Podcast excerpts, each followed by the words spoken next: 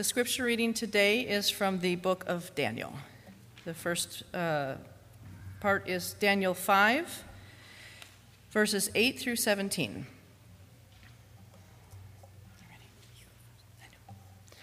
Then all the king's wise men came in, but they could not read the writing or tell the king what it meant. So King Belshazzar came, became even more terrified, and his face grew more pale. His nobles were baffled. The queen, hearing the voices of the king and his nobles, came into the banquet hall. May the king live forever, she said. Don't be alarmed. Don't look so pale. There is a man in your kingdom who has the spirit of the holy gods in him. In, that, in the time of your father, he was found to have insight and intelligence and wisdom like that of the gods. Your father, King Nebuchadnezzar, appointed him chief of the magicians, enchanters, astrologers, and diviners. He did this because Daniel, whom the king called Belshazzar, was found to have a keen mind and knowledge and understanding, and also the ability to interpret dreams, explain riddles, and solve difficult problems. Call for Daniel, and he will tell you what the writing means. So Daniel was brought before the king, and the king said to him, Are you Daniel, the one of the exiles my father the king brought from Judah? I will I have heard that the spirit of the gods is in you, and that you have made you have insight, intelligence, and outstanding wisdom. The wise men came wait, the wise men and enchanters were brought before me to read this writing and tell me what it means, but they could not explain it. Now I have heard that you are able to give interpretations and to solve difficult problems. If you if you can read this writing and tell me what it means, you will be clothed in purple and have a gold chain placed around your neck, and you will be made the third highest ruler in the kingdom. Then Daniel answered to the king, You may keep your gifts for yourself and give your rewards to someone else. Nevertheless, I will read I will read the writing for the king and tell him what it means. Um, Daniel chapter 6, verses 3 through 14. Now Daniel was distinguished himself among the administrators and satraps by his exponential qualities that the king planned to set him over the whole kingdom. At this, the administrators and the satraps uh, tried to find group uh, grounds for charges against Daniel and his in his conduct of government affairs, but they were unable to do so. They could not find no they could find no corruption in him because he was trustworthy he was trustworthy and neither corrupt or negligent. negligent.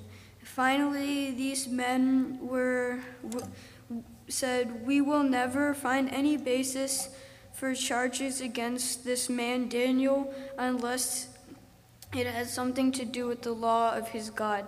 So the administrators and satraps went as a group to the king and said, May King Dar- Darius? May King Darius live forever. The royal administrators, prefects, satraps, advisors, and governors have all agreed that the king should issue an edict and enforce the decree that anyone who prays to any god or human being during the next 30 days, except you, your majesty, shall be thrown into the lion's den. Now, your majesty, issue the decree and put it in writing so it cannot be alerted in accordance, accordance with the law and Medes and Persians, uh, which cannot be repelled. So King Darius um, put the decree in writing. Now, when Daniel learned that the decree had been published, he went home to his upstairs room where the windows opened toward Jerusalem. Three times a day he got down on his knees and prayed, giving thanks to his God, just as he had done before. Then these men went as a group and found Daniel praying and asked God for help. and asking God for help. So they went to the king and spoke to him about his royal decree. Did you not publish a decree that during the next 30 days anyone who prays to any god or human being except to you, your majesty, would be thrown into the lion's den? The king answered, the, de- the decree stands in accordance with the law of the Medes and the Persians, which cannot be repealed. Then they said to the king, Daniel, who is one of the exiles from Judah, pays no attention to you, your majesty, or to the decree you put in writing. He still prays three times a day. When the king heard this, he was greatly distressed. He was determined to rescue Daniel and made every effort until sundown to save him. This is the word of the Lord. Thanks be to God.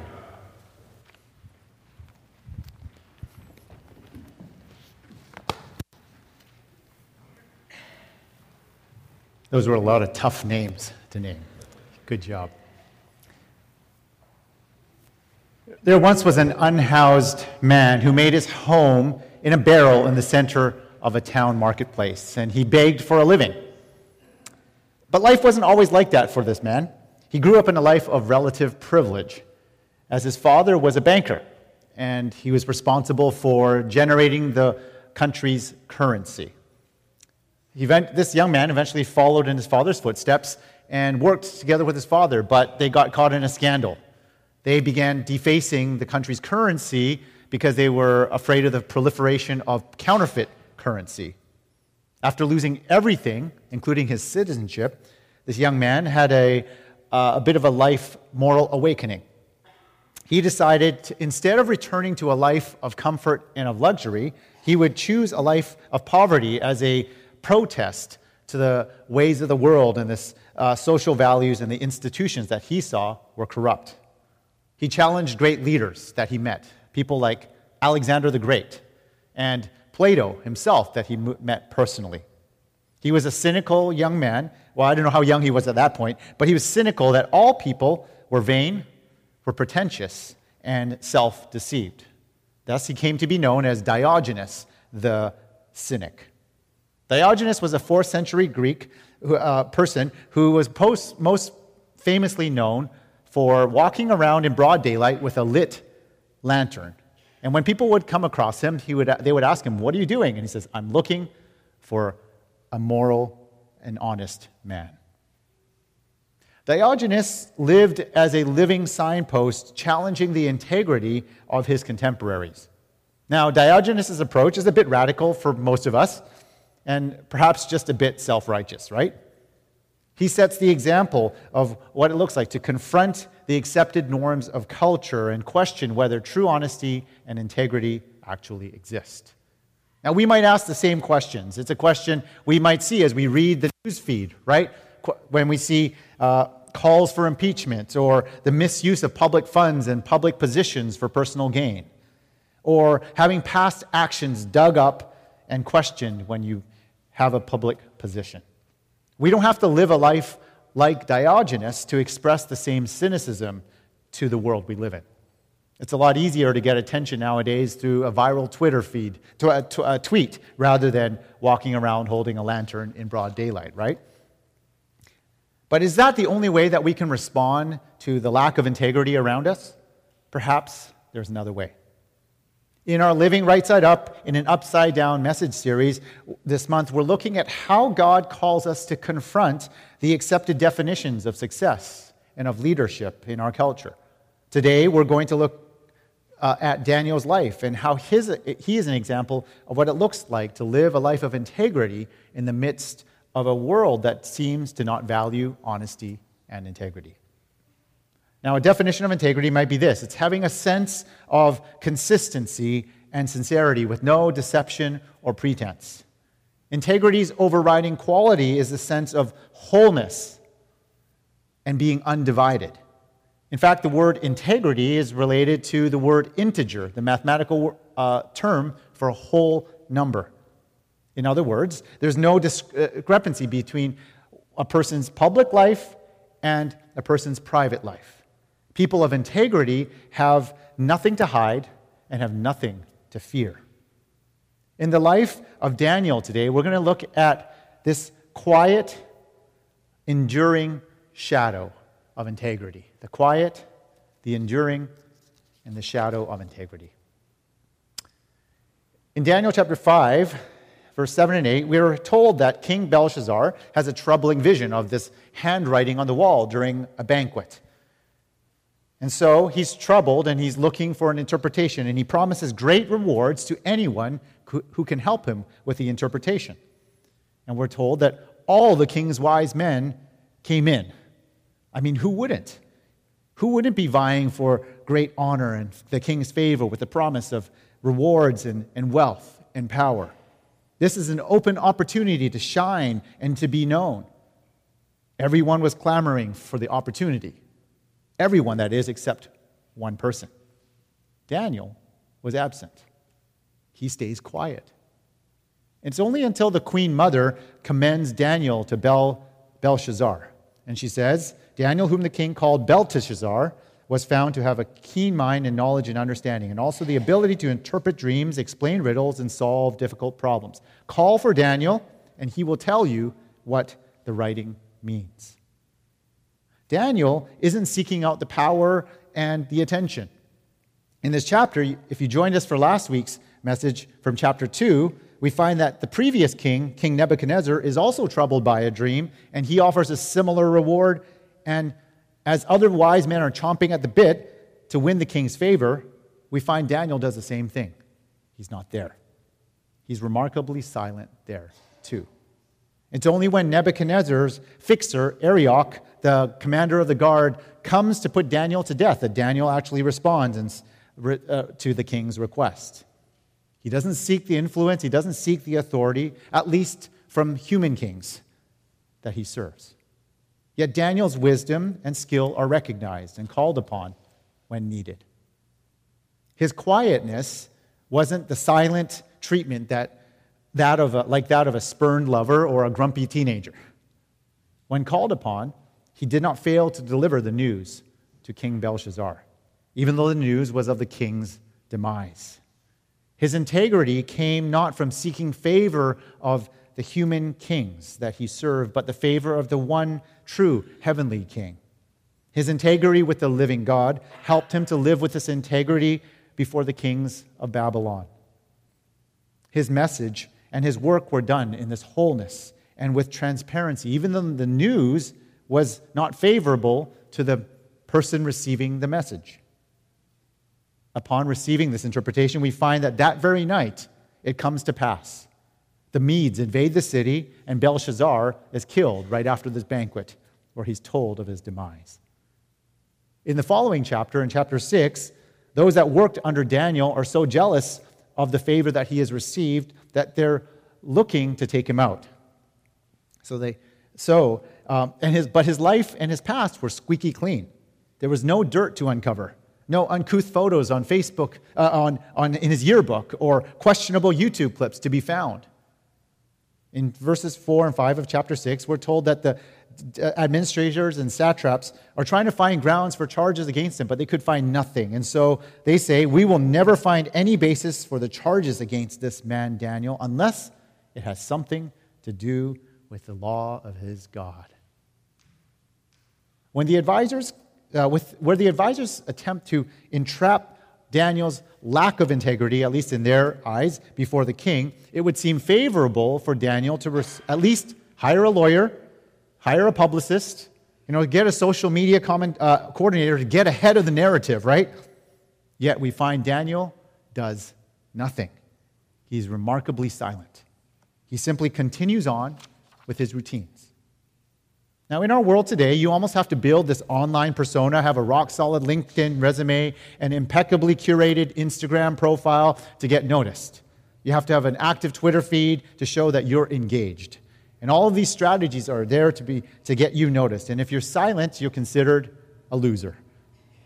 Or uh, these noisy mediums quickly turn into weapons against you if you don't play the game right. And in this week alone, we saw the news of how a comedian named Shane, Gillis was hired and immediately fired before he even started with Saturday Night Live because of some racist videos that surfaced. And even world leaders can't get away from this, right? Justin Trudeau, the, the Prime Minister of Canada, had to deal with blowback from three different brown faced photos or black faced photos that surfaced in a matter of 12 hours. Daniel's example shows us how it's possible to flourish even when we don't seek to play the game according to the rules or the perceived rules around us. We don't need to stress over who's getting the attention and who's not. We don't need to have all these high profile positions. We need only to seek to honor God, trusting that honoring God is ultimately what is most important. This week, my daughter Ashley got to meet one of her heroes, Greta Thunberg. Now, and those are her friends. You can see how happy they are, right? If you haven't heard of Greta, she's this inspirational 16 year old from Sweden who started a worldwide movement of climate change action, culminating in this strike, this walkout last Friday around the world. Millions of young people walking out of the schools for climate change.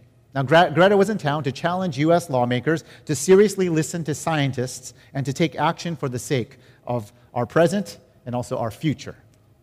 Some have even suggested that the impact of Greta's actions and advocacy warrant her nomination to a Nobel Peace Prize. And certainly, this prize would raise the profile of the cause and fund further work in this area.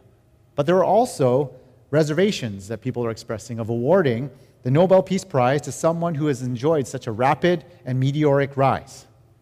It's a, remind, it is also, it's a reminder of the predicament that a past Nobel Peace Prize winner and current Myanmar politician Aung San Suu Kyi has.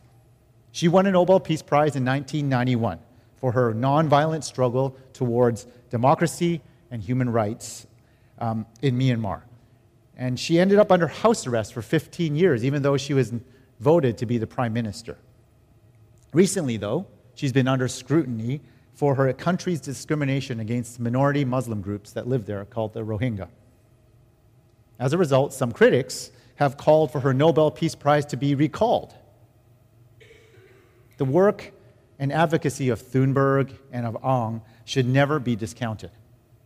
While what they have accomplished is significant and it's a gift to the world we live in, but in a world that revels and rewards in heroes for the rapid attention that they receive, the enduring aspect of integrity is often overlooked.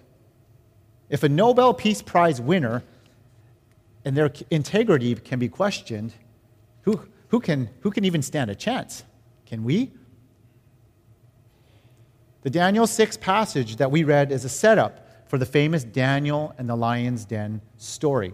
And if you're familiar with that story, it's, uh, there's Daniel. Um, uh, Daniel is, has broken this direct edict of the king and is sentenced to a night in the lion's den, which essentially is death. And there's a whole other message to be preached about that and his response. But what you might not realize is that Daniel isn't the young man that you might recall from the picture book Sunday school stories. In fact, Daniel is around 70 years old at the time of this story. He was removed as a teenager from Jerusalem when he began to serve under Nebuchadnezzar, and who reigned for 40 years. If Daniel were our contemporary, he would have worked for a single administration for his entire career. But then he goes on to serve Belshazzar in chapter 5, Nebuchadnezzar's successor, and eventually King Darius, who we meet in chapter 6. Darius is the third king that Daniel has served with and the second empire that he is serving under. Daniel has this long history of successful service in multiple administrations, and he's awarded postings and gifted with recognition, but he never gives a hint of seeking them for himself. Now, if you don't find yourself seeking out prominent positions and power positions, that's okay, because Daniel didn't do that either. Yet, because of God's favor on his life, under Darius in chapter 6, we are told that Daniel is given the third most prominent position in the entire empire. He's in charge of collecting tributes from the entire empire and um, uh, to fund the work of the empire.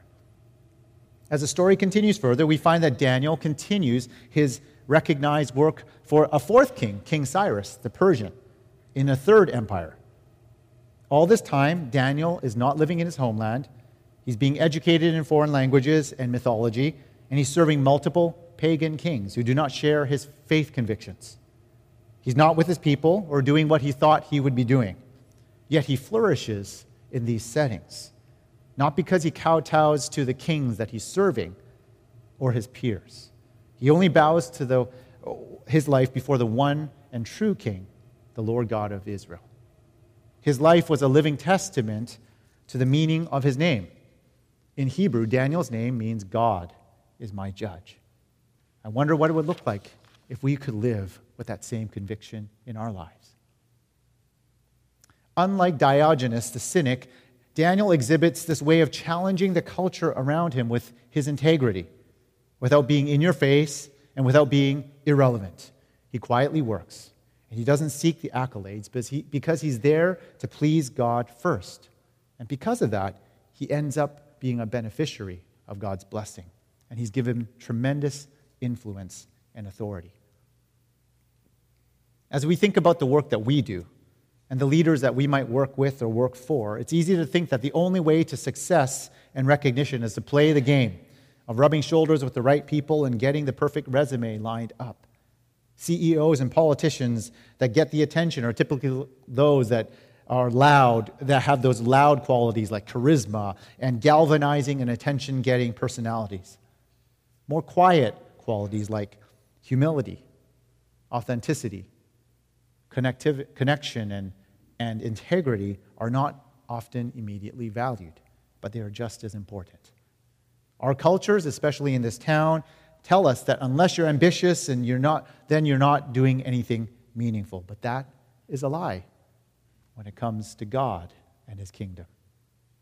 Daniel's life shows us what happens when a life is lived before an audience of one, the audience of the living God of the universe. When our lives are lived in alignment with the one true King, we find that there is a resilience and there is a stability that is able to endure all changing whims and even empires that rise around us.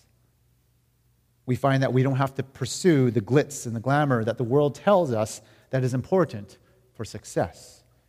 And that kind of integrity is enduring, but also very freeing. How did Daniel nurture this life of integrity. When Daniel's jealous peers conspired to take out Daniel by using his faith against him, how did he react? What did he do differently towards them? Absolutely nothing, at least towards them.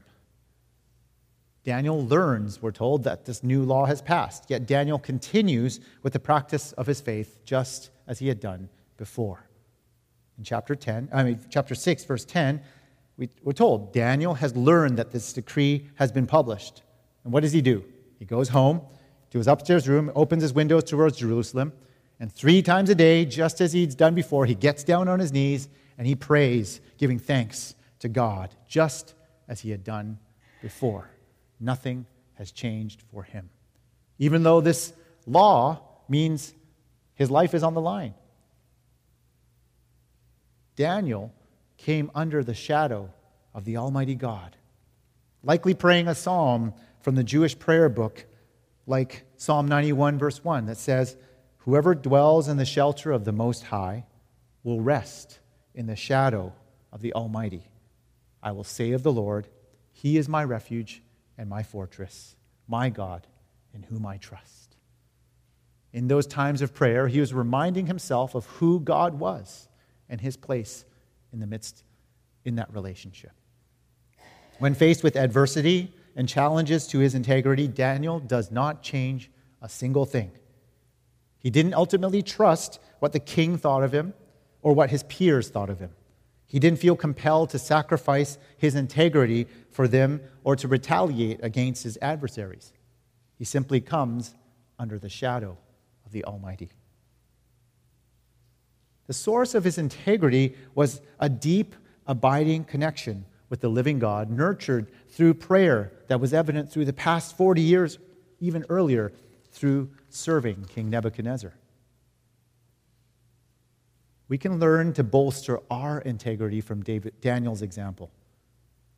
For Daniel, prayer was routine. We're told he does it three times a day. The number of times you do it is not important. It's the fact it's routine. It's part of a rhythm that he practiced. And prayer was humble. He bowed down on his knees, recognizing his inability to affect change. And it was only God and in his hands that, that is able to do that. Third prayer was transparent. He didn't hide, he simply flung open the windows and he continued to pray as he had done before. We learn from Daniel that our prayer isn't done as a device for getting things done or invoking God's wrath against our enemies. Prayer becomes a means of communing with God that transforms our hearts and leads us forward in the way with Him. Prayer is simply learning to be with God, who is the one that makes us whole. We're told his prayer is filled with thanksgiving to God. When he, we give thanks to God, we turn our eyes from what seems to be the harsh spotlight of situations that we find ourselves in, and we begin to recognize the gracious shadows of God's character and his work around us. Spotlights, if you've ever stood in front of one, they are noticeably hot and uncomfortable, and they wash out all of the rest of the scene before you. But shadows are a little more subtle, and they take some attention to notice. When we give thanks to God, we begin to pay attention to how God is faithful. When we give thanks to God, we recognize that any favor that we have enjoyed in this world is simply because of God's favor over us, not because of anything that we have done ourselves. When we give thanks to God, we begin to see our adversaries less as adversaries, but as people to have compassion upon because their responses are really coming out of a place of fear or of insecurity. And that's what drives them to act negatively towards us. In this kind of prayer, we begin to hear God and to become more like Him. We become more whole, and we become, uh, uh, when we come under the shadow of the Almighty God. In prayer, we begin to recognize where the source of our integrity lies. And in recalling God's faithfulness, regardless of the situation we might find ourselves in. John Fletcher is an 18th century Methodist pastor who writes on prayer and recollection. And there's a quote right above my head here, which says Recollection is a dwelling within ourselves, a being abstracted from the creature and turned towards God. Fletcher continues to expand on this idea of turning towards God through recollection and through prayer. And in silence and in prayer, we begin to disentangle ourselves from the world and begin observing and following the order of God for ourselves. And we begin shutting out the ear against all those curious and unprofitable matters, those voices, those activities that tell us what seem to really matter in this world when they don't. Recollection is not merely remembering what to thank God for, but it's also rec- rec- recalling the truth of oneself in Christ. We are prone to lose ourselves. We are prone to attach ourselves to things other than God in search of power and of meaning and of value. And in this sense, prayer is where we embrace our true identity as God's children. And that is what offers us a life of true integrity. For Daniel, prayer was his constant practice to remind him of where his trust lied and in whom his identity came from in the face of tremendous opposition. He came under the shadow of the Almighty living God. Coming under the shadow of the Almighty also grants us resolve to not have to seek out the loud and the fast spotlights and accolades that the world appears to depend on. Coming under the shadow of the Almighty also enables us to be people of integrity that don't wilt under the spotlights of worldly whims, demands, and pressures. You might ask, how do we practically come under the shadow of the Almighty? Certainly, it's in our prayers before God. But we especially come under the shadow of the Almighty through the prayers of someone else before God. And this other person's life becomes a living and a dying prayer for us because he longs even more than we do to make us whole. This other person who offers his life as a prayer is none other than Jesus, the Son of God. Jesus is the only human to have ever lived a life of perfect integrity, and whose ca- integrity itself casts a quiet and an ever enduring shadow over history when he goes over to the cross for us. And it's at the cross where we experience the hope of wholeness, not only for ourselves, but for all of creation. Jesus takes our lack of integrity and gifts us with his perfect integrity that makes our souls whole and, most importantly, makes our relationship with a holy God whole. Wearing a cross or marking Christianity as your preferred religion on a census is not what makes us whole. It's coming under the shadow of the cross only that makes us whole. Now, whatever challenges and joys you face, remember that it is under the quiet, the enduring shadow of the cross of Christ that we can find hope for strength and for wholeness. And it is in that shadow that we become people of true integrity. So, will you come to Jesus today? Amen.